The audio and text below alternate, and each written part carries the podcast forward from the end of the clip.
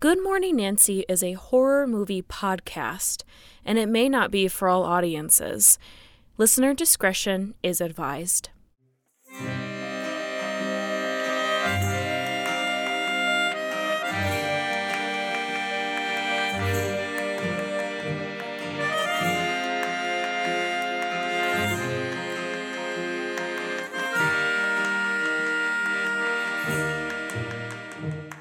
Good morning, Nancy. My name is Gracie. And I'm Abby. And if you're new to the show, welcome. This is season four, episode eight, and we're so excited for you to join us. Gracie and I have been friends since forever, and we love talking about our favorite horror movies together and with you.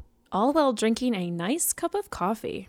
Today we'll be discussing the 2017 social horror film Get Out. It was written and directed by Jordan Peele, and it stars Daniel Kaluuya, Allison Williams, Bradley Whitford, Lil Rel Howery, and Catherine Keener. We're not shy about spoilers, so if you haven't seen this film, we highly suggest that you pause the show and watch it first. Still here? Okay, cool. Let's get this morning started. So, writer director Jordan Peele had previously worked in comedy before producing Get Out. Yes. Stating that horror and comedy are actually quite similar, that they both depend on a quote unquote reveal in order to work. He began writing the script for Get Out 10 years before it was even released. Whoa. He said, quote, I felt that if I got one thing wrong, the whole thing would fall apart, like a house of cards. I constantly had to step away from the script as a writer and really experience it as an audience member. That's something that you have to do with every film. But with this one, I felt it couldn't be just a lecture or a series of dark ideas. It had to be a fun movie. A movie that, even if you don't want to go to the movies and think hard, you can still get an emotional ride and a fun experience. Unquote. Hmm. So the title Get Out comes from a riff in Eddie Murphy's 1983 stand up Delirious, in which he talks about white people not leaving haunted houses. Yes, that's incredible. So, Peele said that he wanted to make a film for black audiences who gravitate toward horror films, but often are frustrated with unrealistic decisions made by the lead characters. Keegan Michael Key, Peele's comedy partner from the show Key and Peele, introduced Peele to horror producer Sean McKittrick, telling him that Jordan Peele was a huge horror nut and he had some great ideas. Peele and Kittrick met for coffee, and Peele pitched the idea for Get Out. Kittrick loved the pitch and offered to buy it right then and there and asked Peele to write it. The first draft of the script, of course, was done in two months. So I'm guessing he was writing it Yeah. for those 10 years. And then when he was told that it's time to make it, Yeah. he was like, well, it's already done. nice. Basically Oh done. Yeah. So he took all of his ideas those past 10 years and wrote that first script that they looked at um, in two months. That's awesome. Holy cow. So, the 1975 film The Stepford Wives and 1968's Rosemary's Baby, which were both based on books by Ira Levin, provided Peele with inspiration for Get Out. And we'll talk a little bit more about this later. Principal photography began in February of 2016 in Alabama and ended just 23 days later, right on schedule. Whoa. Holy cow. Yeah. Peele was worried about the film's chances of success, telling the LA Times, What if white people don't want to come see the movie because they're afraid of being villainized with black people in the crowd? What if black people don't want to see the movie because they don't want to sit next to a white person while a black person is being victimized on screen? Wow, that's I mean, it's a Oh, good man. question. Yeah. Peele's fears were unwarranted because the film was a major success. Get Out grossed 176 million in the United States and Canada and 79.4 million in other territories for a worldwide gross of 255.5 million against a production budget of a measly 4.5 million. Oh my God. Deadline Hollywood calculated the net profit of the film to be 124.8 million when factoring together all expenses and revenues, making it the 10th most profitable release of 2017. Yes. Critics praised the film's screenplay, direction, performances, and the satirical themes. Mary Elizabeth Williams of Salon.com said, quote, by focusing the storyline on a particular form of racism, the kind that's often disguised as peculiar envy, Get Out reveals something more insidious. Unquote. Ooh. It was chosen by the National Board of Review, the American Film Institute, and Time as one of the top 10 films of the year. At the 90th Academy Awards, it was nominated for four awards, winning the Academy Award for Best Original Screenplay by, of course, Jordan Peele. Nice. With that said, Abby, could you please remind us all of the plot? Of course. Chris and Rose, an interracial couple from the city, take a weekend trip to the countryside to meet Rose's parents, Dean and Missy. When they arrive, they seem to be overly accommodating and do their best to ensure Chris, who is black, that they are quote unquote woke white people and they're totally down with Rose's relationship with him. However, things at the Armitage household don't seem quite right to Chris, between the way he is treated to their black house and groundskeepers acting quite odd, to the obviously racist white guests at their annual family party. Chris believes there is some kind of conspiracy going on, and it turns out he is right. Rose's father, a neurosurgeon, has been transplanting the brains of white people into black people's bodies with the help of Missy and her hypnotism techniques. Rose is a human trap, literally bringing black men to her father via phony relationships to be used as a host body for the Armitage's white friends. Chris manages to escape from the Armitages after his body is almost taken, killing the entire family on his way out, escaping the clutches of white privilege and putting an end to the Armitage's sick plot. Whoa. okay, so the Bechdel test, yes, it passes. There are a few conversations between Missy, Rose, and Georgina that are not about men, mm, but they're few and far between, and they're usually just like a sentence or two. Okay, so Nancy's dream team test. Was the supporting cast at least 50% women? No. Did a woman write, direct, or produce the film? No. But I don't want to overlook the fact that this horror film was written and directed by a man of color. Mm. And I think that it's important for us to recognize how amazing that is. Yeah, super important. Yes, very important. So there you go. Was the final girl a person of color? Yes. And Jordan Peele said when watching a black man in a horror flick, he said to the New York Times, he knows, quote, it's just a matter of time until Tyrone walks away to smoke some weed or pee or something and gets macheted. Oh, no. It used to come right at the moment when you know everyone's going to die, but you definitely know the final girl is not going to be the black dude. And then he continued and he said, quote, Get Out subverts the narrative.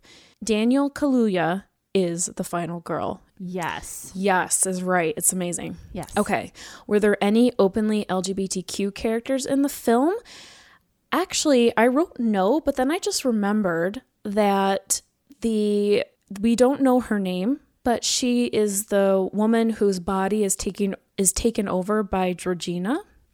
Yes. It's a very small, subtle thing, but there is that woman who is un- unfortunately nameless in the film. Uh, she is of the LGBTQ community. Wow, good catch. Holy cow. Yeah. So there you go. So, discussion. Hmm. Lack of representation. Ooh. And you guys know, as I sigh heavily, Yeah. that although horror films are really great for women, it's mostly white women. Right. It's a very white dominated genre. Jordan Peele said, quote, I also think that this movie is very much about the lack of representation of black people in the genre. He goes on and says, certainly of black protagonists in the genre. I wanted this movie to address the notion that this character can be the most perceptive character in the film, that the lead in this situation can be smart, make informed decisions, and not fall into the same old horror trope of being a dumbass.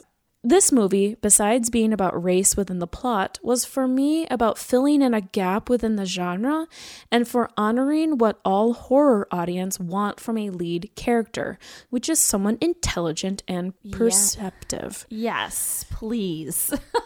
like I am really excited to see what comes next um as far as horror like from him because I love the way that his characters were written because he doesn't insult the audience. And I know that we've talked about that before on the show about like, okay, I get what's happening. You don't need to overly explain it kind of thing. So, Right, yeah. With this movie, he has us all kind of going on the same journey. yes. Everything is revealed to us, the audience, Mm-hmm. when Chris is figuring it out. Yes. Yes. Oh, so, So, it's not like the audience is smarter than the person on screen. Yes. Like we are going through all of the reveals with Chris and we're all sort of in the same boat and even if we kind of have an idea of what's about to happen, like Chris has sort of an idea of what's going on, Mm-hmm. he is also in the world and we are just observing. Right. So for us to kind of go like something's going on with these scientists pe- like something is going on medically with these people yeah.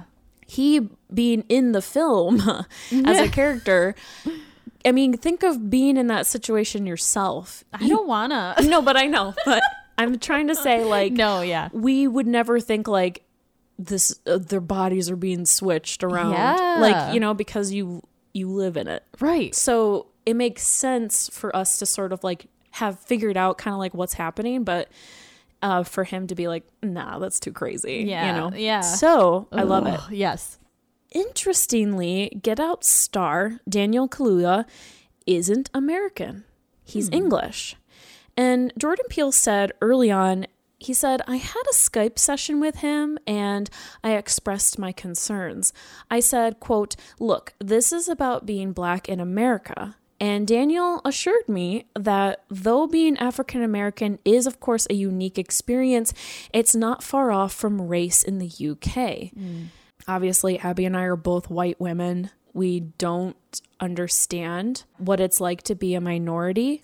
So, this is all, of course, as you guys have noticed already, quotes from other people. So, in a recent radio interview, Samuel L. Jackson complained that Get Out star Daniel Kaluuya was British, saying that an African American actor would have been better suited for the role.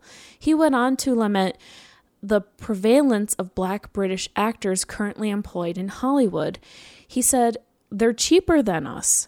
And then he said he united like r- racialism with its perfect complement nationalism. Guys, let us know what you think. Well, obviously, it was a lot harder for actors but kind of back in the day when Samuel L. Jackson was really like cranking out all these movies and stuff. I'm Oh, yeah. sure it had to be very, very difficult for him. His his experience is different from Peele's and Kaluuya's experience just exactly. anyway. Yeah. That's what's so difficult about these this conversation is because i mean for us like we don't understand Mm-hmm. but um everyone's experience in life is so different that you can't please everybody Yeah. Yeah. You can try, but you can try but there's always going to be yes there's always going to be one person who's like but i don't agree with it because this Yes. and that's because they've experienced something different Mm-hmm. So, like I said, guys, let us know. All of those quotes were, for, were from an article by Hiram Lee. So, if you'd like to read the whole thing, check it out in our show notes. Yeah. So, this sort of like starts connecting with like the Stepford Wives um, because Jordan Peele said that it's a horror movie, but it has a satirical premise. Like, it's something that could just never happen. It's so outrageous. Right. But the metaphors in it are very much a real thing. Mm-hmm. So, for those of you who don't know, The Stepford Wives is about a town called Stepford. A family moves there and the woman in the family, the wife, she is starting to notice like some of her friends who have also just moved there are becoming very robotic quite literally and they are become like hyper feminine and they are starting to care more about doing the dishes they're like over sexualized and they are just different Mm-hmm. and so she ends up finding out that the gentlemen's club in Stepford have been turning all of the wives into nannies for the kids. They are housekeepers for the house. And then, of course, they are dolls to have sex with. Mm-hmm. So obviously, you, you listen to that and you hear, like, okay, that's very similar to Get Out in a mm-hmm. way. So as the film Get Out deals with racism, Peele has stated that the story is very personal, although he noted that it quickly veers off from anything autobiographical. So Peele said on the DVD commentary, The Stepford Wives meets The Help. That is Get Out. Wow. Yes. Mm-hmm. The importance of making a specifically horror genre film about race, in his opinion, is that the subject hadn't been touched, not since Night of the Living Dead almost 50 years ago. Whoa. So, according to Michael Jarvis, no relation to me, wow. Michael Jarvis said in his article Peele's intention, as he has stated in interviews, was to recreate the paranoid horror of the Levin narratives in the sense that the protagonist is rational and therefore self doubting. right. That scares the crap out of me. Yes. That's something that scares me. It's also heartbreaking to see him throughout the film, like, not speak up and not say anything because he's like, oh, well, if I say this, they're going to think I'm crazy, kind of thing. Like, it's so sad. It's so sad. the sad. only time he can even talk to anybody is his friend. Mm-hmm. Uh, Who was like, yeah, duh, I told you all along. Like, you're not he's like, crazy. I gotta go, and hangs up. Yeah. it's like we just told you. But it's so it's so crazy you can't even believe it. You know, Yeah. like that's what's so funny. Um, so I don't know about the original Stepford Wives, but I know that the remake, which came out in 2004, got a lot of heat because critics were like, "It's a post-feminist world. Like things are fine now. Why are all these women still making a fuss over these false ideologies and whatever?" so stupid. The, the Stepford is all about like women's rights and like women the choice to do what they want to do instead of being made to do it and Yeah. like this film is all about like racism in a quote unquote post racism world because Mm-hmm. Obama's been elected racism is over and we'll I would have voted for Obama again if I could have. it's just so crazy because it's like the white family's missteps are all like well intended, like going back to like the white liberalism. It's like the dad says like Dean, the dad, he's like, I would have voted for Obama, right? Like you said. And Yeah. then like he says about Chris and Rose, like, how long has this thing been going on? Oh my god! and it's so cringe. Yes. So listen, there was um I was telling Gracie about a podcast that I discovered called Black Men Can't Jump in Hollywood. Yeah. And they talk about this uh during the scene where Rose um kind of interjects with like that interaction with the police officer like asking him like, "Oh, why do you need to see his ID?" blah blah blah. And Chris is just kind of like, "No, no, it's okay. Like it's here's my ID. Like you can look at it." The the guys on that podcast talk about how like they would have been upset if that was them in his shoes because you kind of make it more difficult for them in the long run like you're making it more than it has to be kind of a thing Right. And we end up finding out her real intentions. exactly but it's disguised as her being helpful. right And he even says like that was sexy. And I think the guys in the podcast were like, "Why did what?" yeah they were like why we would have been so upset about that what the even heck So, uh going back to the dad, he he also says some things that are like he goes like I I know it's like a cliche, like I hate how it looks that we have a white that we're a white family with black servants. He's like you know, like they helped take care of my dying parents and they're like family and I couldn't let them go after my parents left. And I have like secondhand embarrassment. Like, why are you talking about this? Stop it. right, just stop talking. But actions speak louder than words. And the fact that they without before we know what's going on, it's like, yeah, but you did keep them on. Oh yeah, but you uh, uh, yeah. they aren't like family because they're working for you. Right. But it, it's just like they're acting weird and they're saying weird things and it's like they're saying very cringy things and they have like these intense microaggressions Yes. that make everybody including the audience uncomfortable. You know, they don't make Chris feel unwelcome because mm-hmm. he's, you know, but he, they, but, but saying those little those little needle pricks Yes. of words are just enough to like It's like giving a backhanded compliment. Like, and I don't know about you, but I've definitely been in that circumstance too, where you like overhear a conversation between people and you're just like, what? What are you doing? And you feel like, oh, it just makes you feel so icky. Like, oh, man. Good Morning Nancy is proudly sponsored by Recess Coffee. We wouldn't be able to create such great content without being fueled by their magical beans. And the great part is is that each batch of coffee is locally, artisanally roasted, and it comes from fair trade farmers. Gracie, what's your favorite blend? Oh my gosh. Okay, so my favorite blend is the Westcott blend. It has African and Indonesian beans mixed to create a clean, rich, and full bodied cup of coffee. Mm. It has a rich floral vanilla aroma with a sugared almond flavor and a lemon finish. Yum! Ooh, delicious. My favorite is the Austin's blend. It's a unique blend of African, Indonesian, and Central American beans roasted to create a characteristically rich, dark, and smoky cup. It has a bold roasted nut aroma with chocolate flavors and a smooth, fruity finish. The coffee is seriously so good. I don't even have to put any cream or sugar in it. I just drink it black like my soul. Mm-hmm. So, guys, head on over to recesscoffee.com to order yours today. Or if you're a Syracuse local, stop by either shop at 110 Harvard Place or 110 Montgomery Street.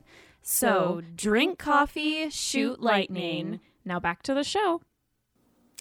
So Peele said in an interview for NPR on Terry Gross, he said, Part of being black in this country, and I presume being any minority, is constantly being told that we're seeing racism where there just isn't racism. I mean, this movie came out at the perfect time. It sure did. It came out. I mean, I think um, Jordan Peele. Well, he must have wrote it during the Obama era, yes. but it's just so perfect that it came out in February of 2017, mm.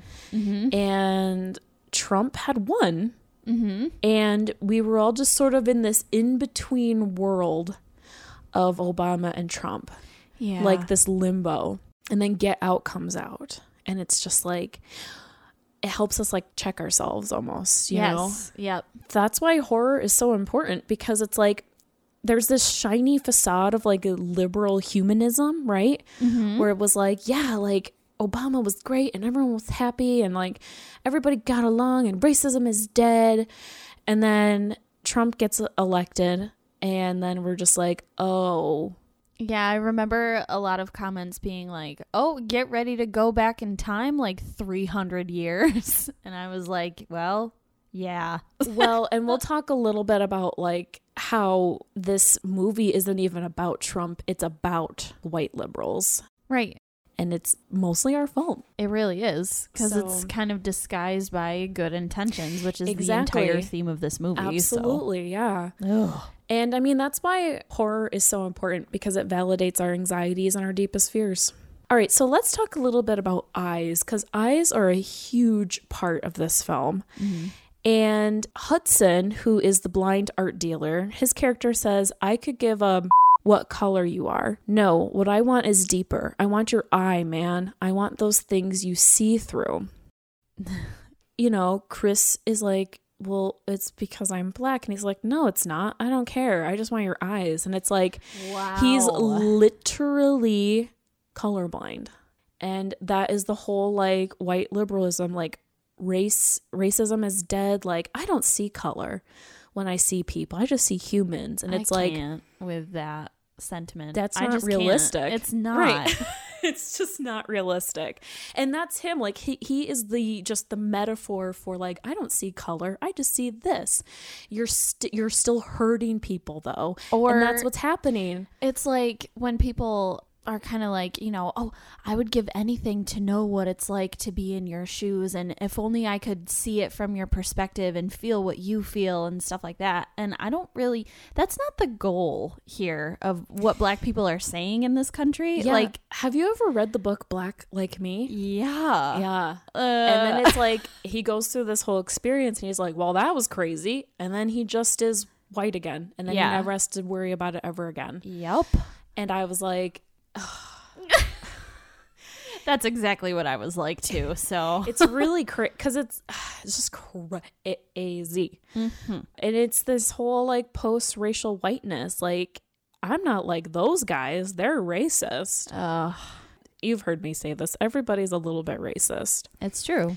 And the, so to say that you don't see color and to say that you don't that there's a bl- the blindness metaphor like I'm blind to that kind of stuff. It's no, you're not. Like you can't admit when you're wrong or you can't admit when you're flawed, so you can never get better. People who realize that racism is an issue across the board are like you can accept it and say, "Okay, I know that this is a problem, but what do I need to do to get better?" Or Right. what can I consider in order to improve? That kind of thing. I just like mm. Right, like Hudson, the blind art dealer, he thinks he understands, but he just has no clue. yeah. He just thinks that, well, like Chris's eye is all that matters, but it's like, but that has everything to do with like who he is. Like, Right. that's his identity. Mm-hmm. But it's like his identity comes from everything else in his life, including his blackness. Yes. And it's like, but he's like, oh, but I don't see that. And Yeah, it's like- because if you look at the images and like what Chris actually captures, and what he cares about, yeah. his photography is literally what you just said. So even if even if this transplant were to be successful, I feel like he would still suck as an artist because he's not getting what he actually wants. He doesn't have those experiences. of course, we all know the eyes are the gateway to the soul, right? and you know what's so crazy is that the eyes are a big thing in Stepford Wives as well, mm-hmm. because in Stepford, at least I don't remember in the in the new one, but I know in the original, the robots have the real eyes of the women, Mm-hmm. which is like the one real thing about them, which is like crazy. Um, and also the promotional material for this film always had the picture of Chris like wide-eyed and crying when he's being hypnotized. Yeah. And like I said earlier, like Chris's eyes are just a huge part of his identity. And you know, like Missy like closes them like after she's like hypnotized him and he's in the sunken place, like right before he wakes up the mm-hmm. next day and he doesn't want to smoke anymore. Mm-hmm. Like her closing his eyes is like the that traps him. So it's like her like taking away how he views the world is like her mm-hmm. way of silencing him just in general. Yes.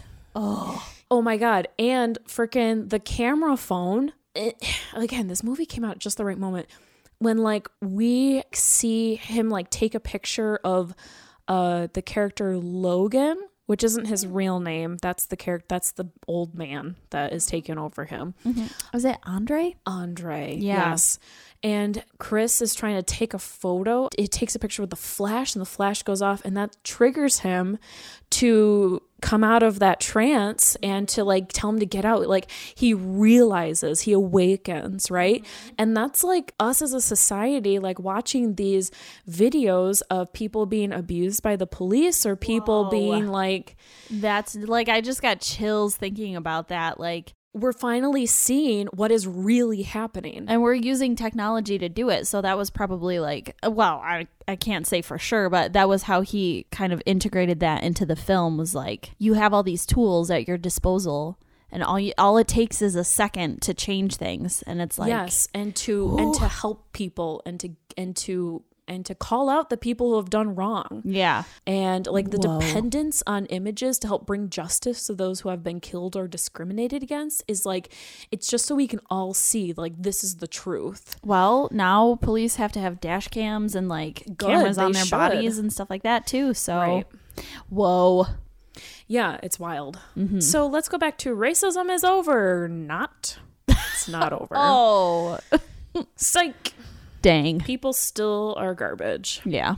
So Jordan Peele said, quote, I felt like the fear of being the outsider, the fear of unwanted attention, and ultimately the fear of race or racial dynamics is universal. But I haven't really seen that in a film before. I wanted to change anybody who feels like they are not racist to really look at how they are defining the word racist. And speaking on BuzzFeed podcast, Jordan Peele explained that when he began making the film, people were saying, Obama's elected, racism is over. That's a wrap. Okay. Yeah. And I can see how that would be like a huge inspiration to just start this because he Yeah. was like, no, actually, it's not. And yeah, he actually envisioned a much bleaker ending. So in the end, Chris just kills everyone. Yep. And it looks like a police car pulls up. Mm-hmm. And he's like, oh my gosh. And he like raises his arms. And Rose, who's just hanging on by a thread, is like, help me. And it's his friend who works for TSA. Yes. I love it. Yes. And so it's like, woof, like it's his friend and Yep. he's come to save him. So in the original script, it was actually it was the police officer, the one who stopped them with the deer, Yep. and he arrests him and he goes to jail. But yeah, Jordan Peele is like, I have to change this. Yes. I'm so, so, so glad that he did. I am too because it gives us all like just this little glimmer of hope. And I feel like this film is kind of like the turning point for a lot of people to who see it to just be like, no, like this cycle needs to end like immediately. And like going back to like white liberalism, this film is not about the easy target, which is racist Trump voters. Yeah. It- the supposed allies against racism are the danger. Yes. It's the roses for like, why do you need to do this? Why do you need to say that? Or like the microaggressions, or like trying to like code switch in situations, or like Yes. making black people feel like they have to code switch. Well, we all know that those people are racist. We know because they're vocal about it and they have to open their mouth and just talk and talk and talk. But like you said, Yeah, because like some people, like people think, like Jordan, okay, so Jordan Peele said, some people think that a white supremacist is the definition of a racist person. But I'm trying to point out with this movie is that there is a spectrum of actions that are all connected to the same sense of tribalism and otherness that is racism.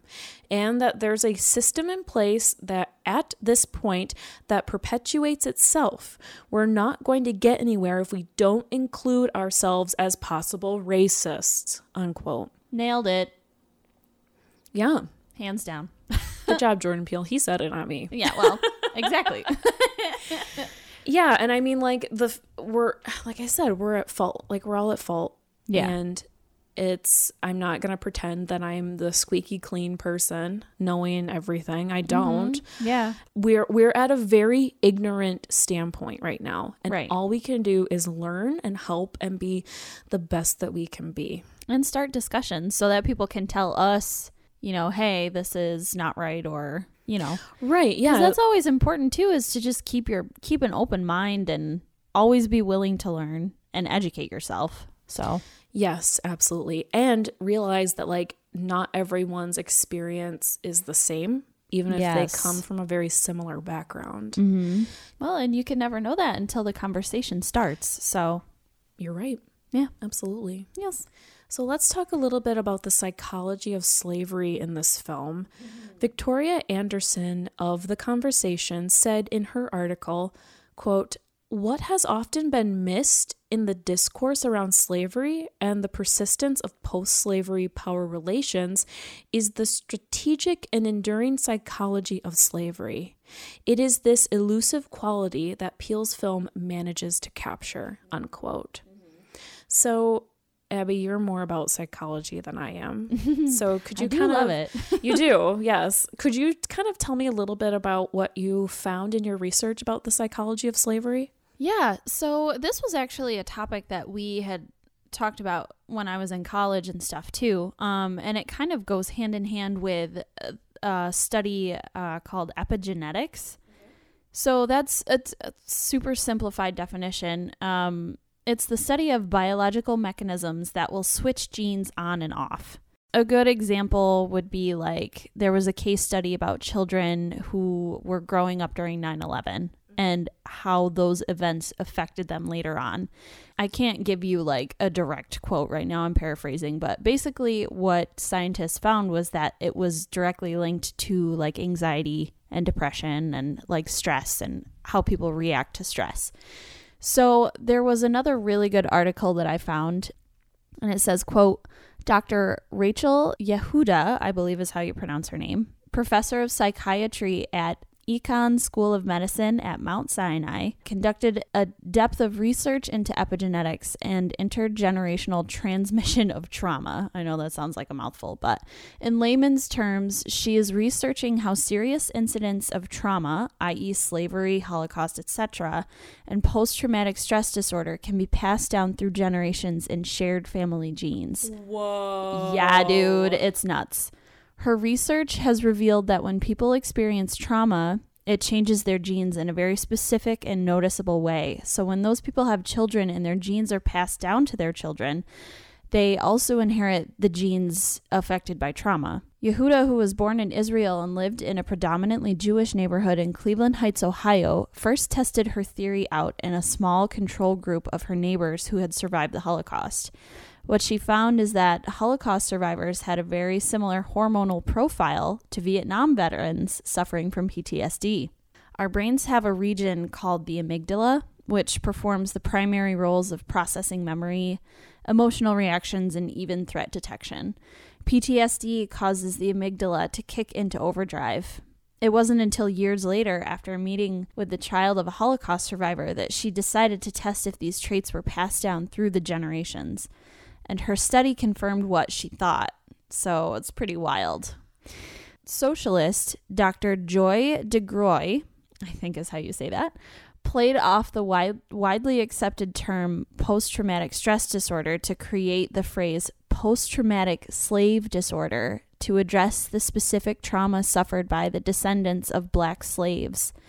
If the Holocaust caused immense emotional, physical, and psychological effects intense enough to cause trauma in the survivors, then the abject horrors and brutality suffered by slaves is more than likely to have the same effects on black slavery descendants worldwide. Dr. DeGruy's definition of PTSD falls in line with all the horrific circumstances that can arise out of being subject to extreme anguish and distress. And that came from an article in Teen Vogue. How friggin' crazy is that? That just blew my mind. It is proven by science that the effects of slavery in this country are still felt. Like, it has a ripple effect through the generations that you would not even believe. And if you're interested in learning more about that, there are a ton of articles and like peer reviewed journalism and stuff like that that's out there that exists. Because, I mean, if we're studying the effects of people during 9 11, mm-hmm. there's no reason why we shouldn't be studying that kind of stuff. So, it's like literal science people. If if you come across someone who is like slavery ended hundreds of years ago, we don't have to worry about racism anymore. No, that's false because it has biologically affected people. Jeez. Yeah. Okay, so say goodbye to the white savior trope. Bye. so Peele cites that like Kevin Costner in Hidden Figures and Brad Pitt in 12 Years a Slave saying that like although he liked those movies, he points out that the role of those characters is to speak to the white audience and say, "Hey, guess what? This is you. You're not racist. You're trying to help." it's a form of like reassurance to remind white people that they aren't racist. Mm. because for some reason, Hollywood can't seem to wrap their head around just showing terrible white people. I'm sure it was a little bit different for you because you were homeschooled and stuff like that. But in public school, when we talked about the Civil War and slavery and all kinds of stuff, we would have like these movie days where the teachers would find either like recent movies or we would watch like Roots or something like that or like Amistad. I definitely watched Roots. Heck yes. But I didn't realize until I was older, but those movies focused primarily on white people who were fighting to end slavery. They barely touched on the subjects of black people who were involved in the movements. And that is Yeah. wild to me. But I, it's important to be accurate, and these films are sort of like, look, there were some nice white people then too. There's people part of the Underground Railroad who were helping, but it's like, that's this is not their story. Exactly. So the audience expects Rose to be the hero and to save her boyfriend from her racist family and friends. And guess what? She is just as bad, if not worse. So Allison Williams, who plays Rose, said in a 2017 interview with Seth Meyers, she said, quote, People would come up to me and say, She was hypnotized, right? And I'm like, No, she's just evil. How hard is that to accept? She's bad. We gave you so many ways to know that she's bad. And the people there, they're still like, but maybe she's also a victim. Ugh. And I'm like, no. and I will say that it's 100% white people who say that to me, unquote. Oh man. And all of the white people in this film are evil. Mm-hmm. And before Get Out, making a movie where a black man kills a white family in the end, even if they are wildly evil, was unheard of. Yeah. And Rose could also be like an example of white feminism, where Totally. she only cares about Chris's well being when it aligns with her own beliefs. Mm-hmm. Feminism only works when we all have the same opportunities. Feminism is not a way for you to get ahead in life or for you to align with a certain group because it makes you look cool. Like, No, feminism is just trying to make sure everybody has the same opportunity, which is sort of like what people want America to be like. Is what we Uh, keep uh, saying, like America yeah. is. America's the land of opportunity. And it's like, well, then everybody in America should be a feminist. right. exactly. It's not that hard. Okay.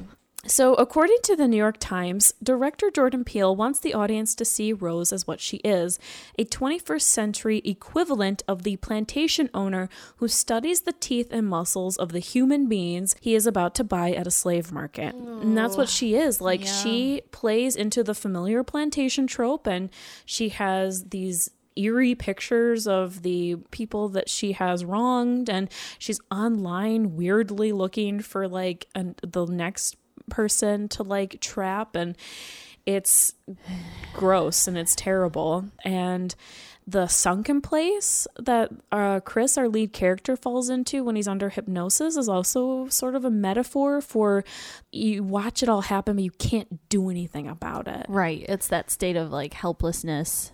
Yes, the state of helplessness. Exactly. Yeah. And of course, like there's the more of the slavery subtext is hinted in like Rose's mother's name is Missy. And Missy is a nickname for a mistress that a slave like would call like their mistress Missy. Wow. And even her tea like could represent like colonialism. Oh, yeah, totally. Oh my god, it's just amazing. Um Dean holds that event that's terribly reminiscent of a slave auction, which is uncomfortable. That was one of the most horrifying parts of this film. Yes. I, I could not even. I could not even. I couldn't even. Ah. yeah, and um Rose separating her milk from her Froot Loops. Just that. Okay. that's yeah. Go ahead. I I couldn't even. That's all I'm gonna say. Like, it was just the epitome of that like stupid, preppy, gross. Like, ugh. I was triggered. Triggered. yes. Oh. Chris uses the cotton from the armchair to avoid being hypnotized, and that is an inverted symbol, and he uses that as a way to escape rather than be a slave. Yes. And of course, the deer. The deer is hit by the car, which is driven by Rose, and the innocent deer is linked to our protagonist, Chris. And its death by Rose is an omen for what is to come in the film. And the payoff is when Chris, tied to the chair, notices the dead deer head on the wall, but when he escapes, he uses the deer's antlers as a weapon to kill Dean Armitage, Rose's dad. Chris is not helpless. Okay, final thought. So, Jordan Peele said in a 2017 interview for NPR right before the film was released, he said, I think one of the big problems with how we talk about race, though, is us versus them. They're racist, I'm not. Unquote. And that goes back to Hudson, the blind art auctioneer. Mm-hmm.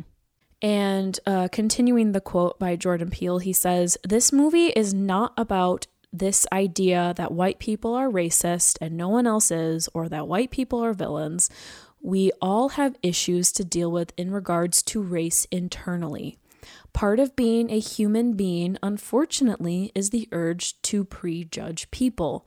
So I think the only way we can really approach this is to say, look, this is a human trait, and it's how we as individuals choose to deal with our own internal racism let's face it, that's our only way out. Yeah, and again, going to that podcast that I mentioned earlier in the show, Black Men Can't Jump in Hollywood, they actually they kind of mentioned something similar to this in their episode where they talk about the themes in Get Out and they talk about how white people are sometimes afraid to go into urban areas because it's like it's an unusual setting for them and they're uncom- it makes them uncomfortable. Right.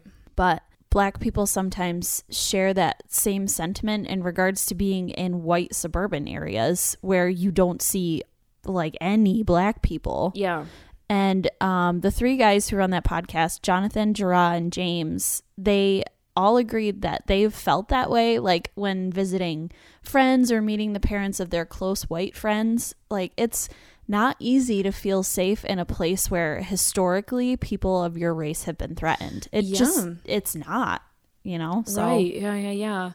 And I mean like as terrifying as like the white suburbanites are in this film, the villain of the film is the system itself. Mm-hmm. It's it's monstrous and it's terrifying how we let this terrible, terrible thing affect how we interact with each other. Mm-hmm.